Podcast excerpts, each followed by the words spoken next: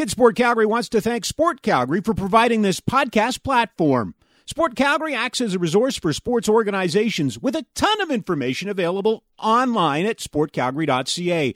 Learn about community and coaching resources, research, jobs, and of course, the latest in Calgary sport. Remember the feeling of lacing up your skates, pulling that jersey over your head for the first time? What about cheering on your teammates in the final seconds of a game? Imagine you never had the opportunity to make those memories. Many kids don't. The power of sport is in how it shapes you in these special moments. It's the memories you cherish today and the stories you tell tomorrow. It nurtures our growth and strengthens our community. Now you can help create lasting memories and fill the gap for other kids who want to play. Help Kids Sport get more kids off the sidelines and into the game, and give the gift of sport today by visiting w w w dot kids sport dot c a slash gift of sport.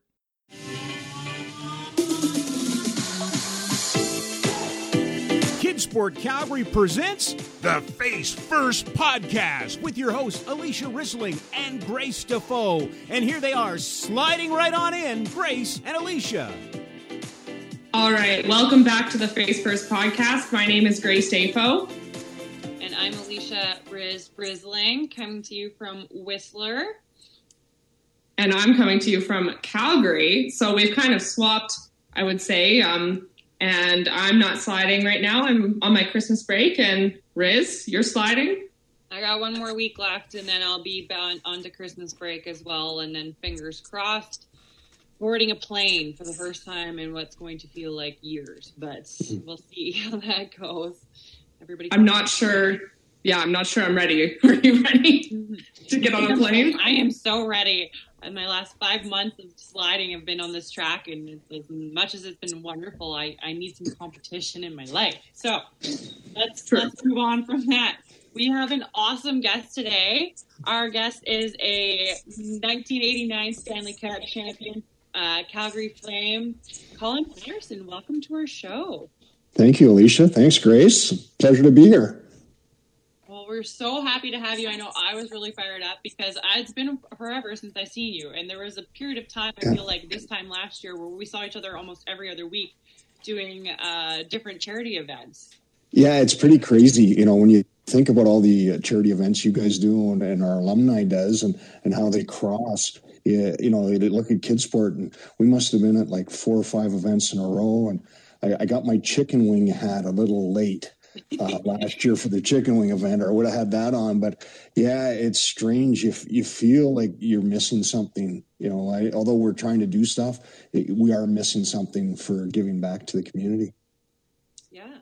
Well, yeah. Um, go ahead, Grace. Sorry. Oh, I was just going to say, I feel like I ran into you at the tennis tournament at the Alberta Tennis yeah. Center last, and that was about a week before our world completely changed as we know it. That was, yeah. I've, Like, remember being, we were in a the upstairs V I P area with probably two hundred people in that little, little cafe, and that would definitely not fly these days. I know. It's it's crazy how, and how quick it changed, and how you forget about uh, sort of those moments, and you go, it seems like so long ago, and you can't wait to get back to them. Exactly. Yeah, fingers crossed. Everything in twenty twenty-one. Yeah. yeah, yeah. And yeah. Colin, you, so you're you're involved in what um, our our behind the scenes manager Rob Kerr describes as the best alumni group of all the N H L and really any pro sports. And I feel like from your your guys' cup winning team, there was a lot of you that kind of settled in Calgary. Is that, correct me if I'm wrong? Yeah, there's about eight of us that settled in Calgary, and we do have a really good alumni, and there's lots of good alumni around the N H L and around professional sport. And uh, we think that our group does a lot. We probably had two hundred and some events last year that our, our, our group of alumni attended, you know, overall. So that'd be two thousand nineteen. Um, and that's why, you know, even for myself personally, I probably went to eighty events uh, in two thousand nineteen. eighty, eighty yeah.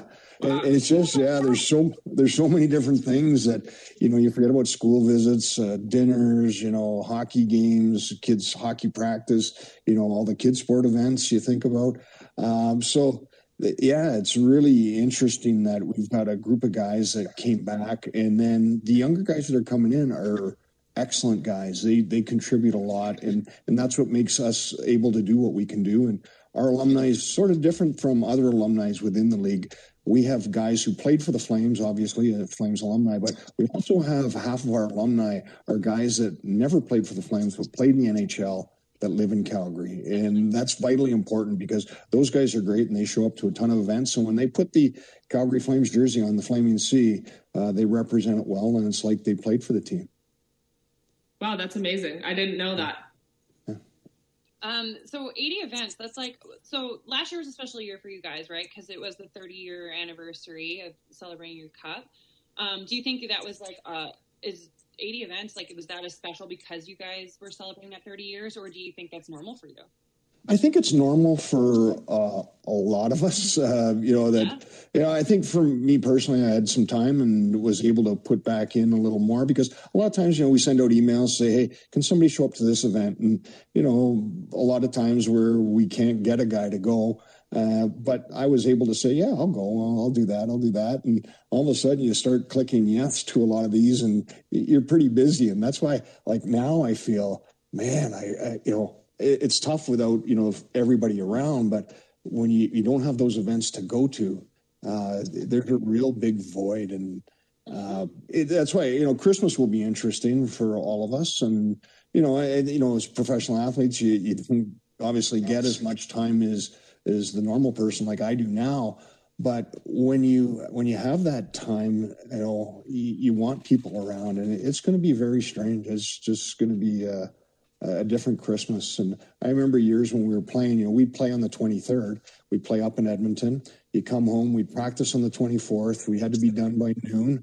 And so then you'd have the twenty-fourth, the afternoon there, and then you'd have the twenty-fifth, and then we'd have a game against Edmonton in Calgary on the twenty-sixth. So you didn't have much time to think about it, but you know, now as just a normal person, you, you got a lot of time to think about Christmas and preparing. And not that I prepare in advance still, but you know, it's always the last minute stuff, but yeah, so it'll be interesting to see how this Christmas plays out, and it might bring back, you know, a lot of memories of, of playing and, you know, those days when you, you don't have, you know, everybody around. It's just short and sweet, but yeah, they're done. I go back to work then. Mm-hmm. Um, so you went the college route, correct? Yes, I did. Yeah. And then yeah. I saw that you were actually undrafted. Now, was yes. that the year because there was no N H L draft that year? No, no, there was an N H L draft. Uh, my draft year would have been, uh, I think, seventy-nine. I think seventy-eight or seventy-nine, because the draft age used to be nineteen, then they switched it to eighteen. So the seventy-nine draft year combined the eighteen and nineteen-year-olds. And I wasn't good enough at that time anyways. But I went to university when I was twenty. I was a little older when I went to university. And um, were you junior first? I played tier two junior, so provincial junior A, uh, be like the A J H L, but I played in Ontario.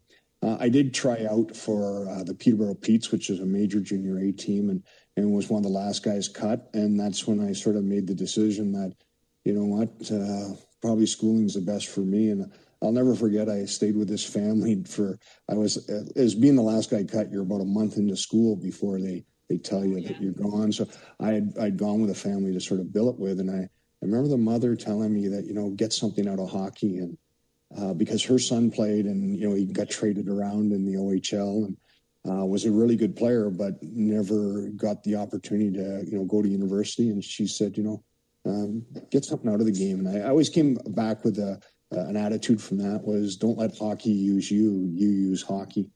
And so I, you know, I was able to use hockey to get a, a scholarship to Clarkson, and uh I was very fortunate. And Clarkson, you know, just for people who don't know about Clarkson University, it's one of the top ten engineering universities in the U S. I didn't take engineering at all. Yeah, yeah.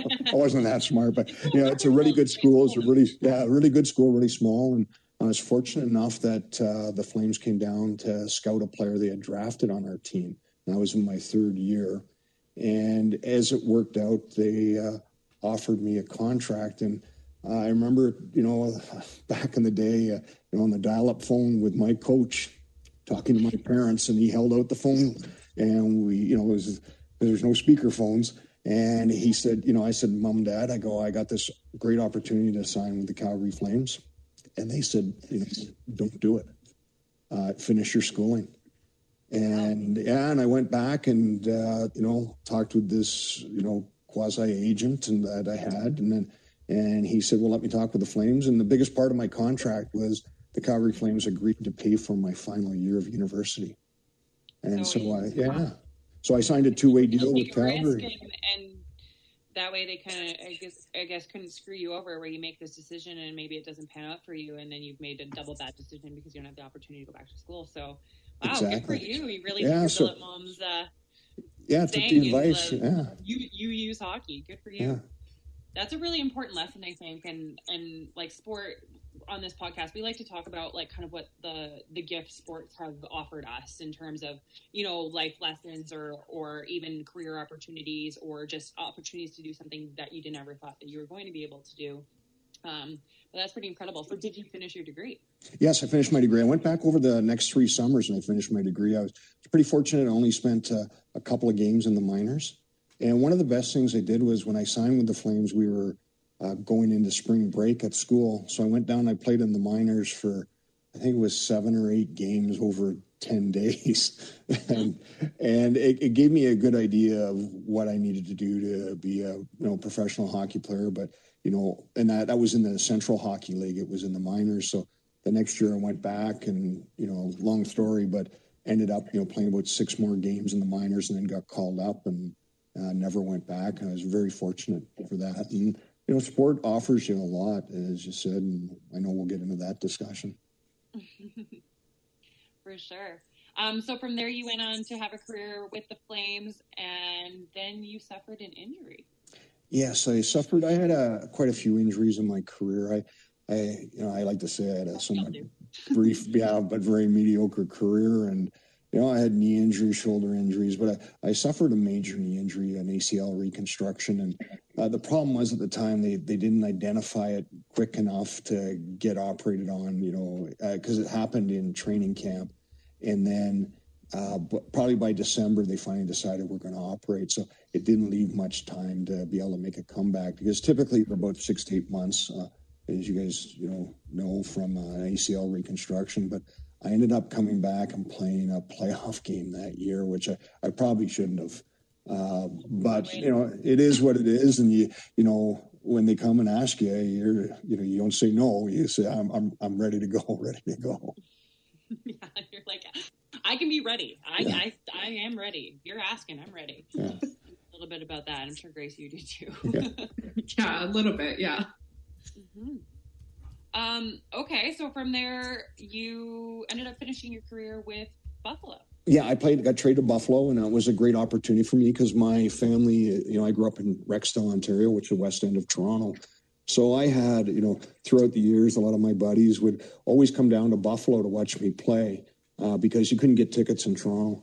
And it was, uh, it was great. So it was really neat to be close to home. You know, it was about an hour and a half drive. And my parents would come down for every home game. I mean, it was, it was really neat for them to get an opportunity because you know, I, now you can get every game on the internet, on radio, whatever it is. You know, you got the N H L network. Back in those days, you didn't. And so when you were out in Calgary, you know, unless you played a hockey night in Canada, uh, my parents never saw a game. And, uh, I remember uh, one of my first games in Calgary, we played against Saint Louis, and somehow my neighbor had a ham radio uh, back in, in Rexdale, and my dad sat down and listened, and they were able to catch part of the game. So it was it was pretty neat.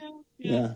So things like that, you know, you, you tend to forget. So it was really special to be in Buffalo, and, and Buffalo is a, a great town, and it's a lot of fun. And that's when the Bills were huge. Like they were... enormous, yeah. And I, I remember my first game playing against Calgary in Buffalo, and Joe Nieuwendyk was playing center for Calgary, and and I was playing center in Buffalo. So I came out to the to the face-off circle, and it just happened that as I sort of came skating out to it, the fans erupted, and it just it was like, you know, it was like almost a standing. It was a standing ovation, and so I, I said to Nieuwendyk, I go, they love me here. little, little little did I know they were introducing Kent Hall from the Buffalo Bills at the same time, and the fans were standing up cheering for him. Whatever you want to think, though, right? You, yeah. You, like, yeah, you just use it to your advantage, yeah. Yeah. But um, was a, I, yeah. I feel like we skipped over like a really important part of, I, I mean, your whole story is great and important, but we skipped over like the late eighties, you know, there might've been a Stanley Cup and, yeah. and I want to know about your day with the Stanley Cup, first of all. And is it true that you're the one that like kind of started that tradition? Yeah. I mean, yeah. guys had taken the cup home before, but there was never uh, anybody with it. And so when we won the cup, I thought you got to take it home. I had no idea you didn't. So I was at the N H L awards dinner and I went up to the guy who was head of N H L security at the time. As a, um, he's a New York, old ex-New York cop. Frank Torpey was his name. I said, Frank, you know, I'm Colin Patterson, you know, played with the Flames, won the cup, you know, wonder if I can get the Stanley Cup back to my place. And he was like, this is a bad accent, but he goes, hey, Con, you can't do that, you know, this the cup, it's a sacred thing, you know, I've had a bunch of problems with the Oilers, you know, it's ended up here and there, and, you know, he goes, we, we can't do it anymore, you know, we're having high, high security on it. And I said, okay, fair enough, you know, at least I asked. Well, ten seconds later or a minute later, you know, Phil Pritchard, the guy who has the white gloves, who is a curator of the Stanley Cup, comes up to me and he goes, where do you live?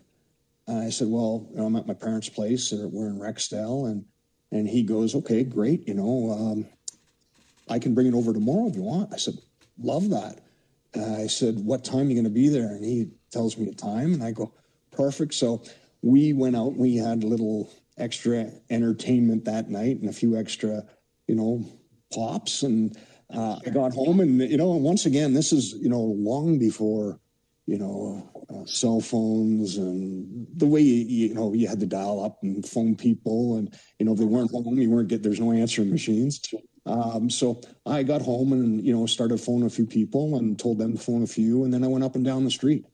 Um, and my neighbors had made these signs up, uh, you know, congratulations, Colin, welcome, Colin. And uh, I went up and down the street and I, I went to this one neighbor who, I grew up with his kids and Mister Goodman, he was, he was probably about ten years older than my dad. So he was about seventy-five at the time. And I remember knocking on his door and he, he opened the door and, you know, big embrace and, you know, and he said, congratulations, Colin. I'm so proud and everything else. I said, Mister Goodman, I said, you're not going to believe this. I said, I got the Stanley Cup coming to my parents' place and, you know, it's going to be here at nine o'clock.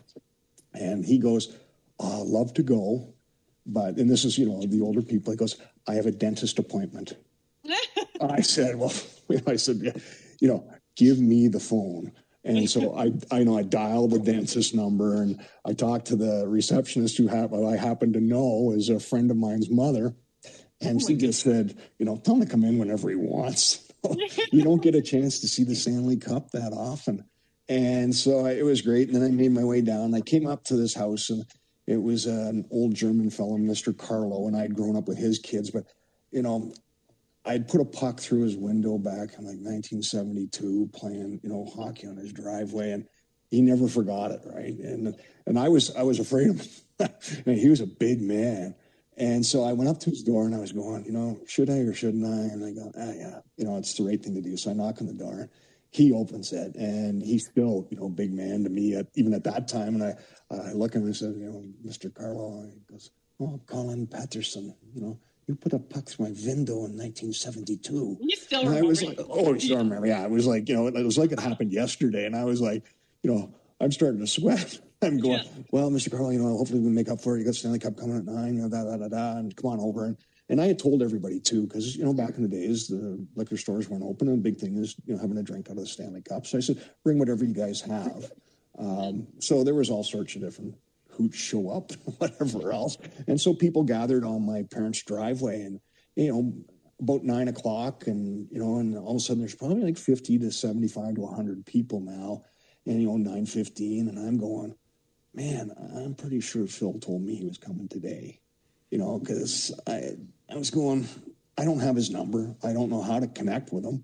You know, so I'm going, if he doesn't show up, I'm, you know, looking like a total idiot in front of everybody. Oh, no. So, and then I'm expecting this armored truck to pull up with the Stanley Cup because Frank Torpey told me, you know, big security. So about nine thirty, this little Toyota Tercel hatchback pulls into my parents' driveway.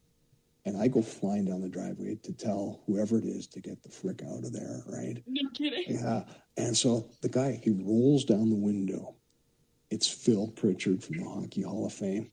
Did he have his white gloves on?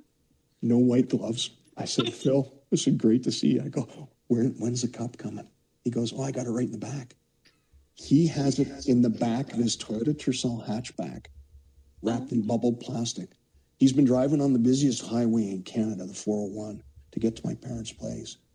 And so we'd pull it out and, you know, unwrap the bubble off it. And the Patterson family's never been real handy, but we had this old table that belonged to my grandparents that my mom had, you know, wanted to get redone for twenty years, finally got it redone. So my dad and I had brought it out, and we're going to put the cup on that. So my dad and I grabbed the cup, and we drag it across this thing, put a, a oh, like a just a trail of the cup, scratches the table. And I swear, if my mom could have grabbed me then, she would have just kicked my butt. Oh, but, you know, yeah. She put on the old, hmm, mm-hmm, mm-hmm, I'll get you later, you know. So, but we had just a fabulous day with it. And Phil was like, he just went, this is unbelievable, because, you know, all the people taking pictures with it. We had it for probably five to six hours. And uh, I, I didn't understand at the time, you know, what the, you know, what the reality of what we were doing was. And, you know, with people with the signs and getting pictures with it. And it was just so, I mean, it was one of the greatest days of, of my life. And so Phil left, and it was years later um, that they were doing a commercial on Discovery. Uh, it was for Discovery Card, and it was Phil Pritchard's top ten moments with the Stanley Cup. And mine was number one. And I remember that He, this lady phoned me up and said, oh, I'm, you know, with Phil Pritchard, I need some stuff from when you guys had the cup. And she explains, and I'm like, yeah, good one. You know, click. And then next day, phones me again. I go, well, this must be real. You know, so we had some, you know, old footage and some pictures that we sent. And, and then I found out that, I, you know, it was, I was the first guy to take it home under, you know, the guise of everybody's going to get the cup. And that was your day with the Stanley Cup. And I, I I didn't realize that, but that was sort of the start of the modern day, day with the cup. And, you know, I, I look back on my career and I go, you know, regardless of anything, you know, just to be able to, to talk about that and have that is pretty amazing, you know, to to play and to, you know, have a bit of an impact on the game. No kidding. Well, yeah. You just have so, to ask for what you want and, and clearly yeah. Yeah, and, and and I tell people that, you know, if you don't ask, you never get. But the best part was after it was all over and we're all like, you know, everybody's embracing and it's just a lot of fun. And and Mister Carlo, the guy I put, you know, pucked through his window, he sort of, you know, he came and he looked and, and I put his hand on my shoulder. I put my hand on his shoulder and it was like I was exonerated, you know, and I was like, it's over, you know, the puck through the window. I've been, I've been pardoned. This is great. And then Mister Goodman grabs me and he hugs me. And his wife, you know, Missus Goodman is like a couple of feet away. And he goes, Colin, he goes, this is the most excited I've been since my wedding night. Oh, I was like, okay, you know, well, you know, maybe too much information, but yeah. Good to see you're excited about it. And it was just, it was so neat because, you know, any, everybody there, nobody had really seen the Stanley Cup, and it's a magnificent trophy. And, you know, when you get it on the ice, you don't understand it. You don't see the history of it, but when you're able to look at the cup and, and it's gleaming, and Phil had it all, you know, he polished it up and did everything. And, you know, and back in, and like now you can't pick up the cup if you haven't won it. Mm-hmm. And my buddies have it over their head. They're giving it this one. I'm sure that's part of the rule, you know, why they have that. But, you know, you look at the inside the Stanley Cup, there's names there that are they're always on the cup. And what people don't realize is, you know, there's a, the rings around the cup. There's five levels, which is fifty years. So every ten years, they take a ring off and put a new one on so that the cup stays the same size. So, you know, at the time I go, I didn't, I had no idea about that. And I go, oh, you know, I got fifty years on that. Now I'm going, man, I only have like nineteen years left. I better get people looking at it. Yeah. And then they take the rings and they put them up at the Hockey Hall of Fame. So Yeah, and yeah. They, they live there forever. So, you know, it'll yeah. be on there forever. It's, yeah, yeah, I've seen it on there. Um, that's so cool. What did? What was the weirdest thing that you drank out of the cup? Um, probably something that one of my neighbors made. I don't even know what it was. I, I'm sure it was some type of, you know, gin that they probably yeah. made in their bathtub. But as I said, people were bringing out stuff, and you know, neighbors for, you know, the guys medicinal purposes for bringing this, you know, it's, uh, all all different types of stuff out. It was pretty funny. Yeah. That's amazing. I'm sure Phil had a um a full cleaning schedule after that was done. Oh, I'm sure he did. I mean, I'm sure he probably went to the car wash. You sure went to the car wash. But it didn't get broken, right? No, no, nothing, nothing negative happened, so it was good. Wow, amazing! How old were you when you, when you won it? I was twenty-nine when we won. twenty-nine. Yeah, yeah. So yeah, it's hard to believe, and you know, you, I, I thought I was old then. Now I look back and I go, man, I was just a kid. I actually had hair. Man. And how old were you when you retired? When I retired, I was thirty-four. So I, I played in Buffalo, and then after Buffalo, I took a year and went over to Slovenia, in uh, which was former Yugoslavia, you know, at the time. And I played a year in, in Slovenia, and it was great. It was, for me, it was the best way to finish the career because, you know, when you play in the N H L, you, you, if you can fit into a role, you fit into the role. And I, I happened to fit into a defensive forward role. Not that you want to play that, but, you know, you just want to play hockey. And when I went over to Slovenia, I was able to play. And, you know, you play the power play, you play the penalty kill, you get the extra shift right at the end of the game. Yeah, so you're playing all the time. And, and I, I truly loved the game after I, you know, when I finished and I came back, and I could have kept going back to Slovenia, but I decided, ah, you know what? It was a great experience. Time to shut her down. So and when, then what, oh, go ahead, Grace. Yeah. I was, I was just going to say, at that moment when you were kind of like wrapping up your career, had you already decided that you were going to live in Calgary and settle in Calgary, or how did that come about? Well, that's that's a great question, Grace, because uh, we had our green cards because uh, I got our, my wife and I and our. Uh, we have three kids, and at the time, uh, our youngest son, our son was born in, in Buffalo, and our, our youngest daughter, so we had a, two daughters and a son. Our, our son was a U S citizen, and our youngest daughter was born back in Calgary. But we were we were toying with the idea of, of living in the U S, and, and Buffalo had made me an offer to uh, be part of the organization, which I was thinking of, but I was going, ah, you know what, I sort of want to get out and get into the business world, and Uh, we came back to Calgary, and, uh, you know, when you get traded, you think that the city trades you. You think nobody wants you. I mean, that's just the way it is. And, and you realize that it's a, you know, it's a business decision, and it was the best thing for me, too, to move on. And we ran into people that were, hey, great to see you again. Oh, you know, you're going to live here. You should live here. And and my wife's family lives here, so it made it a lot easier to to say, yeah, let's let's try Calgary. It's a great city that, you know, you guys know, you know, a lot of entrepreneurial people live here. Uh, you know, the inner circle is a big circle. It's not like Toronto where, you know, the, the inner circle's really tight and it's tough to get into. But people are here, you know, if you want to work and you want to work hard, they're open to, to do, you know, to have you as part of it. And that was a, a big reason we decided to, you know, stay in Calgary because, as I said, we had our green cards. We could have gone anywhere in the U S, and you know, Buffalo was a great area. It's a really nice area. You know, the downtown, they've advanced it a lot, but it, you know, it probably wasn't the best, and that's what people think about when they think of Buffalo. But you get out in the suburbs, it's beautiful. Awesome. Well, so what was the next transition for you? Did you take a couple years to think about it, or did you immediately go into a, a new business role? Yeah, I, I took about a month and went into a business role. Yeah. Yeah.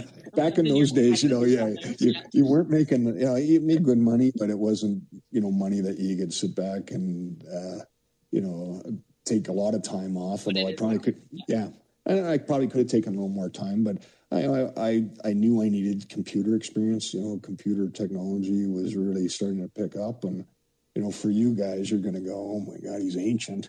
But, you know, C D-ROM technology was just starting. Ooh, and so yeah. I decided I was able to get into a company with C D-ROM technology, and they were cutting edge of it. And that was really good. And so I, I learned a lot. And, you know, every job, uh, you know, I took and I went to, you know, it was, you know, to advance myself and my knowledge. And, and you learn from everything, and, you know, good and bad. And I think for, you know, a lot of people, especially, you know, people who are entrepreneurial, um, if you have a failure, people think of that as, oh, you know, that's not good. Well, you learn from it, and you pick yourself up, and you, you get back into it. It's no different than playing a game, or it's no different than, you know, playing any sport, right? You're competing, and, and sometimes everything works perfect for you, and you're in first. And sometimes it doesn't, and you're in last, and you're looking at yourself going, boy, should I keep playing, or should I, you know, what should I do? And But that's that's business, and you, you got to keep plugging along. And that's the disciplines and skills that I learned playing hockey, uh, you know, have really helped me through the business world. And what is it that you do now? Um, I've got a couple things on the go.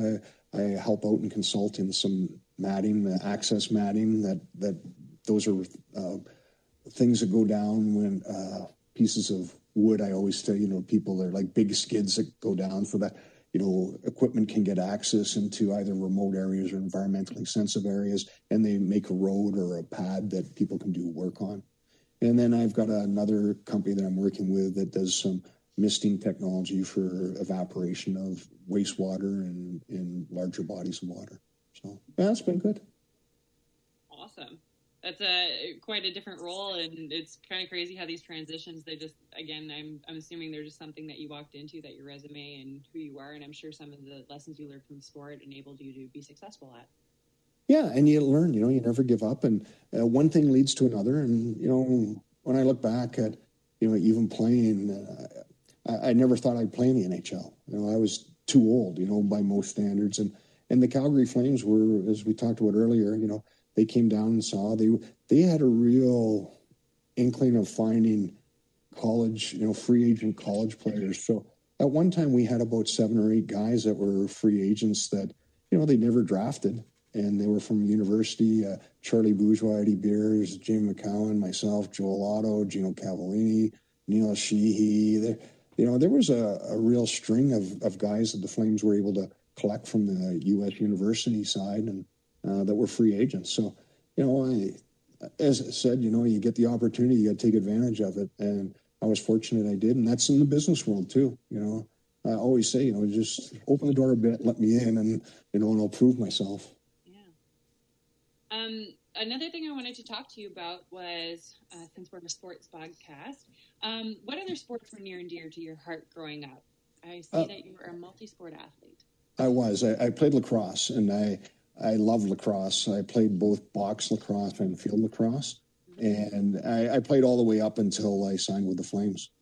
I played, oh, no. Yeah. So, I, you know, they didn't have a pro lacrosse league. Back in the day, it had folded. And then obviously there's a league now. But uh, I would have loved to have played lacrosse. I was my, I, you know, I was, I was a better lacrosse player than I was a hockey player. But oh, no way. Uh, it just wasn't anything, you know, at the end of lacrosse. You, You know, I played uh, senior lacrosse. Uh, you know, I played junior, but uh, I ended up playing senior with guys that were, you know, great players, and I have, I have some great memories of that time. And, you know, I, I would love to have kept playing, but it is what it is. And it, it's funny, you know, when, when I got to playing hockey and people are going, well, you need to work out, you need to do all this. And I go, well, I could always play lacrosse. You know, there was never a need for, you know, going on a long distance run, because you did that in lacrosse, and that was, you know, part of the practice and everything. So, you know, the same same type of exercise, but a little different discipline for it. But yeah, I love lacrosse. I played all different sports. You know, I played a little bit of basketball, played, you know, a little bit of volleyball when I was on the, uh, you know, grade eight and nine on the five foot two and under team. Uh, you know, yeah.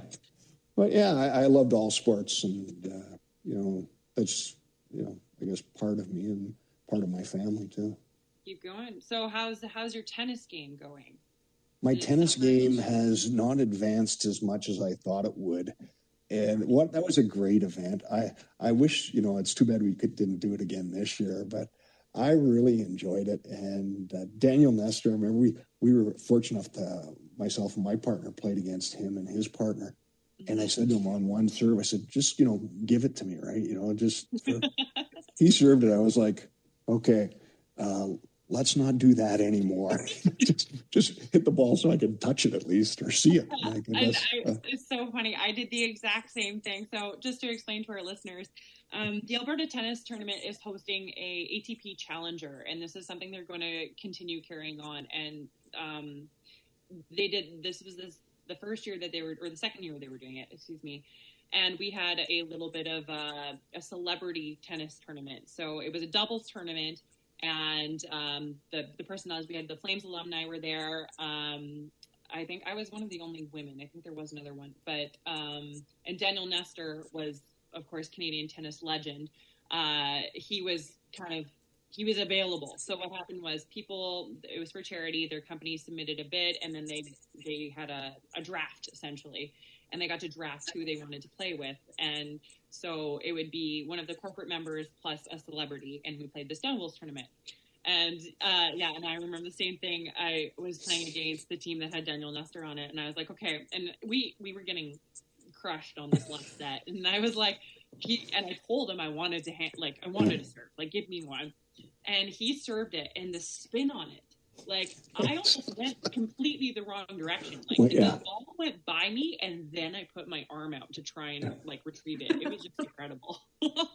yeah, it was it was amazing, but it was a great event. I me- remember, I you know, my wife and, and youngest daughter came, and I told them, like, later times, because uh, I didn't really want them to see me play. So my youngest, my oldest, youngest daughter comes in, and she goes to me, she goes to my wife, she goes, "Who's the celebrity on Dad's team?"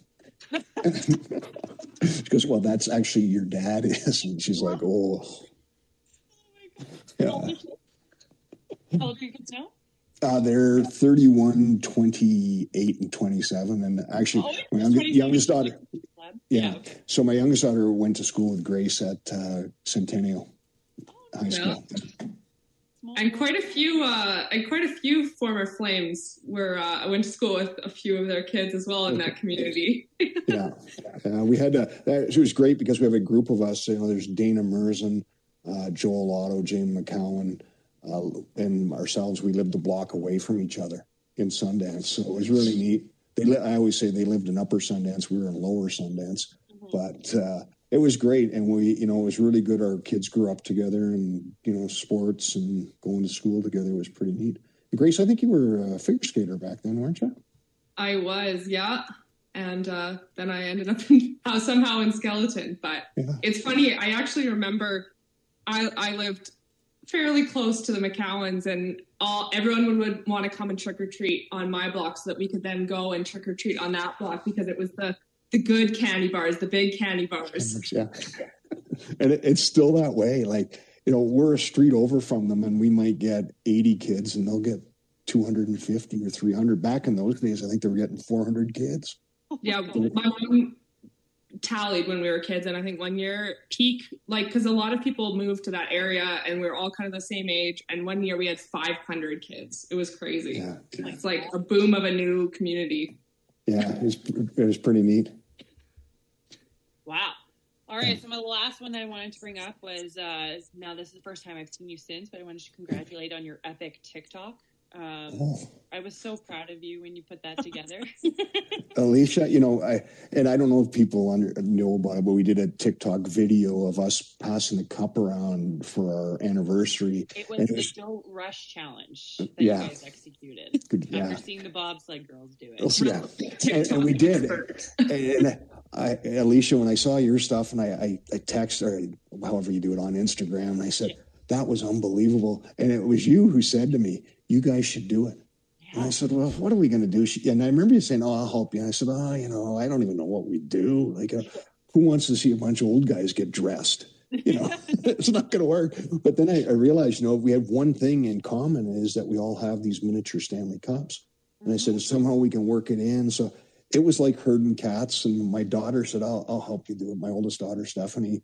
Nice. And she said, "I'll help you do it."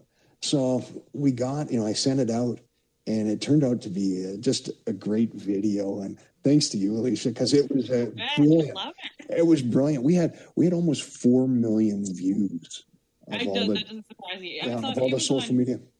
Every news channel, it was on T S N. It was just everybody was spreading it. It was amazing. Yeah, it was really good. But you know, I mean, like you're telling guys, okay. You know, I, I did an example. I said, you know, you take the cup in your right hand, had it all written down, and I did an example, you know, and you pass it through the screen, take it to your left hand, so it looks like you're passing off to somebody else. Well, you know, you get five guys who are doing it from left to right, you know, instead of right to left, you go, okay, you know, notice that. And then we decided we're all going to put jerseys on because we thought that would be hokey, but then we decided to. And then it was like, you know, we still had like three guys do it wrong. And you're like, whatever, you know, so my daughter somehow reversed the, the oh, so some of the guys, when you watch it, when you watch it, the flaming C's actually wrong. It's going wrong, but the, the cup's going the right way.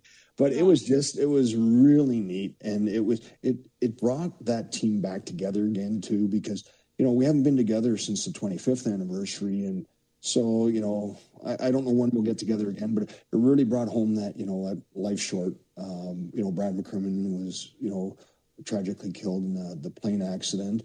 And so he's no longer with the team. You know, Bobby Stewart, who was our equipment manager, he passed away. And so you realize, you know, boy, time's precious. And it was really neat to get everybody involved and everybody part of it. And uh, yeah, it turned out to be great. And thank you so much for that, because it was, it was really good.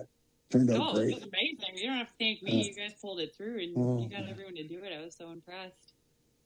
So um, speaking of um, the alumni, I hear that you have an alumni toy drive happening. Yeah, we have our third annual toy drive, and it was actually Rhett Warner who came up with the idea. And not that he comes up with many, but this was a brilliant one he came up with. And so we started collecting toys a few years ago, worked with the Calgary Police Services, and, uh, you know, gave them to needy families. And uh, it was really interesting because we do it during a game. And I couldn't believe how much, you know, how generous people are. And, and this year, because we can't, you know, do it at a game, we've decided to go another route. And, you know, we teamed up with the Hitmen at the start uh, for their teddy bear toss and got some items from that. And then uh, we decided, well, we're going to work with uh, Red Barn Markets, which are located at uh, uh, Toys R Us in the south off McLeod Trail, and then up at McMahon Stadium. And we could collect items, and, you know, we'll collect it all through up to the sixteenth. But this Saturday on the December twelfth, we're going to have some of our players there, our alumni. I know Martin Jellin is going to be up north, Matt Stage and Curtis Glencross and Joel Otto will be at the north part uh, up at McMahon Stadium. And, you know, we'll do it at a safe distance. We'll have our masks on and gloves, and, you know, and then in the south, we're going to have Jamie McCowan and myself and Perry Berezan. And uh, we think it's going to be a, a great opportunity, you know, get some more gifts. And, and, you know, there's a lot of families that are going to be in need this year. And uh, it, it's it's a very rewarding, I, you know, I hate to say it, it's self-rewarding when you go and deliver these gifts to these families. We, some of them have nothing under the trees, just absolutely nothing. And then you're able to give them gifts, and they're very appreciative, um, you know. And it, it, it is, uh, as I said, you know, that's part of what the alumni do, and, and giving back to the community, giving back to others that are, are perhaps less fortunate. And that's that's what I love about what you guys do with Kids Sport too. You know, you're helping, you know, you guys are great ambassadors, and I, I just love it. And, you know, our, our alumni has been involved in Kids Sport for, you know, the twenty-five years that Kids Sport's been around. Uh, we were one of the first major donators to Kids Sport through uh, a program that Perry Berezan and I used to run. We used to this S O three on three pond hockey, and we'd bring in fifty-six former N H L players. We'd play three on three hockey for, for a day in, in a tournament, and it was a lot of fun. And part of the funds would go to South Fish Creek, uh, which was a, a rec center, which has been around for a long time now. But back then, there wasn't even a shovel in the ground. And then we heard about Kids Sport. And, you know, for Perry and I and all the alumni, uh, we want kids to play sports. And you guys know it as well as anybody on what it does for everybody. And so we were, you know, we turned out to be one of the biggest donators uh, up until about, until we, you know, sort of wrapped up the pond hockey. Um And that was when Jerome, you know, started to get into the Kids Sport, and he was donating a thousand a goal, and and then he became, you know, the largest donator. And then, you know, things, you know, it's more, you know, it's not about the money, but it's more about the awareness and, and people knowing that, you know, Kids Sport's around and what it does and how it helps kids, you know, that are financially disadvantaged get it into play. Not only hockey, but every sport. And people always say, well, you guys are just concerned about hockey. We go, no, you know, we want kids to play any sport, because back in the day, we were all multi-sport athletes. Uh, you know, everybody played a lot of different sports, and you, you realize the advantage that you get from being able to play the sports. And that's why, you know, I love what you guys do, and it's so great to see you guys at all the events too, and and the support that you guys put into it. Um, but yeah, and, and that's the thing about, you know, our alumni. You know, this this toy drive, it's it's very special, and I, and I think it's one of those things for us as alumni, you know, that we can all do. You know, it doesn't matter if you still play hockey or not, because, you know, as you get a little older and the guys are younger that you're going out playing hockey with, it's it becomes a little more difficult. And uh, but but there, everybody's the same, and it's it's a lot of fun. And, you know, we did it last year at, at one of the games, and Lanny was there, and he was like, we called him Lanny Claus. There was a lineup like a mile long for him. He signed autographs from, you know, the start of the game all the way till, you know, halfway through the third. Wow. And he was just unbelievable. Yeah. So, it, you know, it's all of our alumni giving back in, though. It's, you know, and I, as I mentioned earlier, we have a lot of younger guys coming in that are that are doing a spectacular job. And I think part of our fear as alumni where, you know, these guys are making, you know, bigger money. Well, they want to be part of it, and they do. They want to give back to the community. They're real community people. They're really oriented on, you know, helping and, and giving back. And, and that's, it's really neat for us because we know that, you know, as the older guys sort of phase their way out, uh, these younger guys are going to take it over and, and keep things going and, and probably advance it probably further than we could. I love it.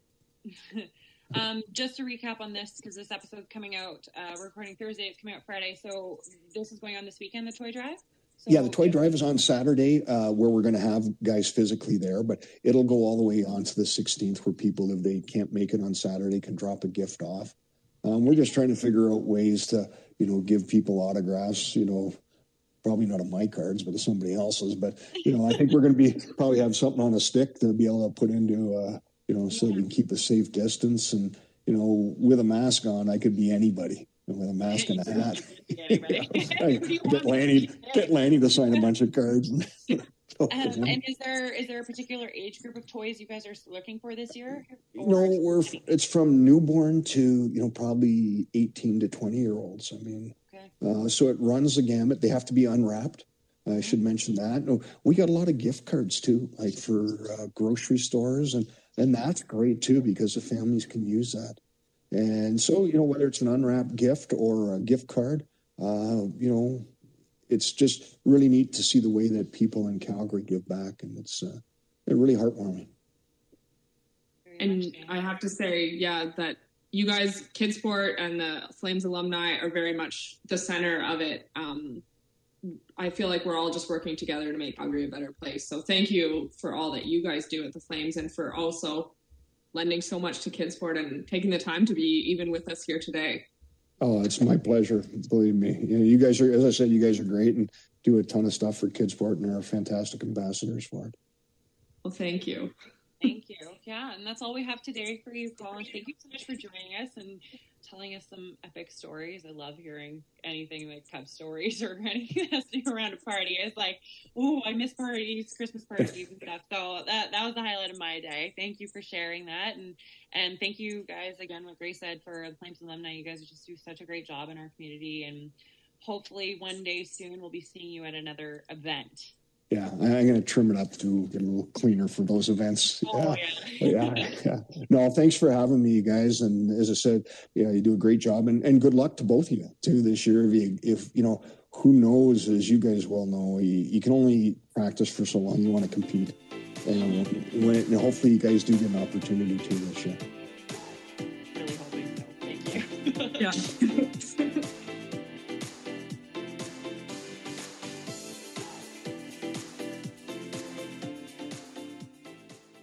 Turn your empties into sport opportunities with the Kids Sport Recycling Program. It's easy. Skip the blue bin and instead use the Kids Sport Recycling Program pickup service. Once your bag is full of empties, just text four oh three, six eight oh, eight seven seven six, four oh three, six eight oh, eight seven seven six to schedule your pickup. Then sit back and relax because they will take care of the rest. Their pickup service covers residential areas, schools, sporting facilities, golf courses, and businesses. All the funds collected from this program are donated to Kids Sport Calgary to help make it so all kids can play. Just four bags can put a child in soccer or swimming lessons. You can make a local child's sports dreams come true simply by donating your empties. Get started today by texting four oh three, six eight oh, eight seven seven six, four oh three, six eight oh, eight seven seven six, or visiting w w w dot kids sport recycling dot c a.